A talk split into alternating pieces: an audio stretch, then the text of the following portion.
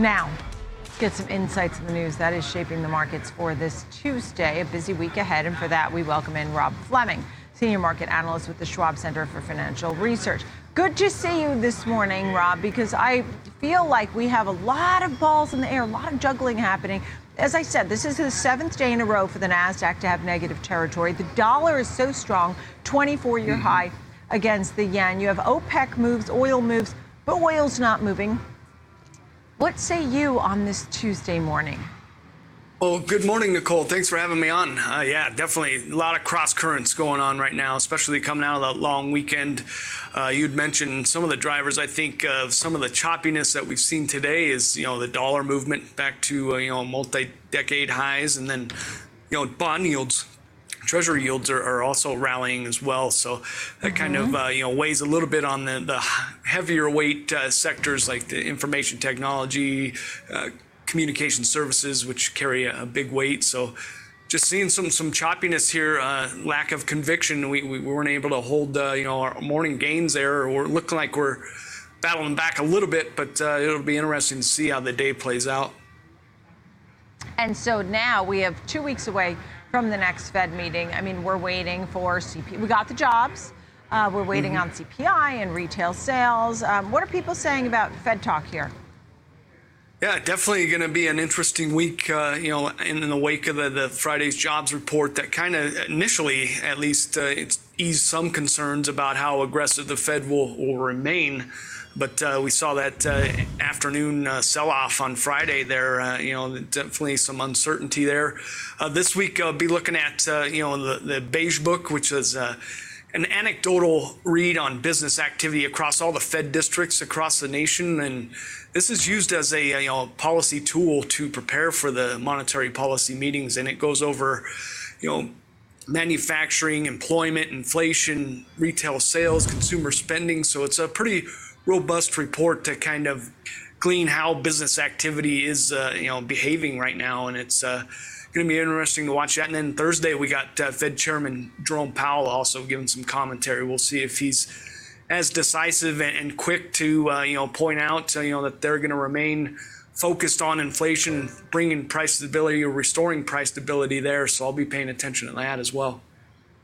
Yeah, understood, understood. At this point, uh, what do you think uh, po- folks who are watching their investments here? We're about, uh, let's see, we're fifteen percent off the fifty-two-week highs for the Dow, eighteen percent for the S and P, and twenty-eight percent for the NASDAQ.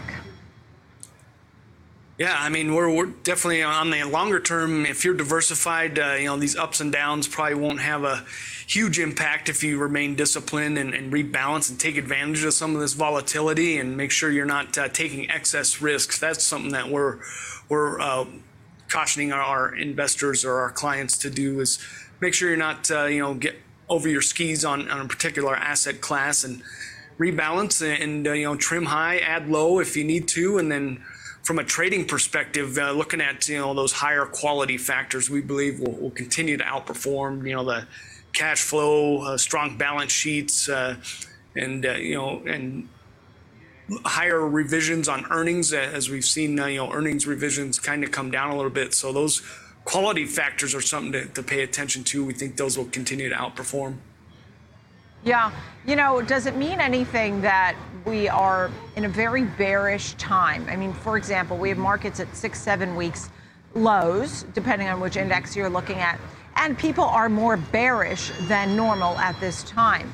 Fewer people are bullish than normal at this time of year. Um, is it good to be a little bit contrarian and take a look at something that maybe you might not have looked at? Well, well, one of the good things is we we haven't taken out those June lows, so those those have held up there. Right. And we still remain, uh, you know, pretty pretty well above that. Uh, definitely be keeping a look at that. Uh, I believe we broke through the fifty-day moving average recently, and haven't uh, been able to to recapture that and get above that. So we'll be looking at that. Um, in terms of sentiment, uh, yeah, I mean, when we do get those extreme levels, for sure, it could be a contrarian indicator, but you kind of need a catalyst uh, to, to spark that uh, contrarian move, uh, which uh, we'll have to see here. You mentioned the inflation data next week could be one of those. Uh, comments from Jerome Powell, uh, definitely something to to to watch for, and then you know just see how they uh, you know decide to do on September twenty-first with their monetary yeah. policy decision. I'm out of time, but quickly, I just have to mention what's going on in oil. You have the shutdown of the pipeline. Um, you have OPEC changing gears a little bit. What do we need to know? That was a pretty interesting, uh, you know, reaction. Uh, if you look at the Brent markets, uh, I believe there's those are showing a you know, pretty big uh, reaction there, not the W T I. Um, so it was pretty surprising to me. I mean, it was only a modest cut by OPEC there, uh, just kind of uh, maybe a symbolic uh, move there. Uh, and uh, you know, the just looking at. The markets are grappling with, uh, you know, the higher dollar, uh, oil's priced in, in dollars, so that could be weighing on it. And then the economic outlook there could be also, you know, hamstringing uh, prices there. Yeah, that's Brent crude there at ninety-two seventy-six the barrel. I can see West Texas here at eighty-six seventy-two the barrel. Thank you very much. Rob Fleming, appreciate it. Senior Market Analyst, Schwab Center for Financial Research.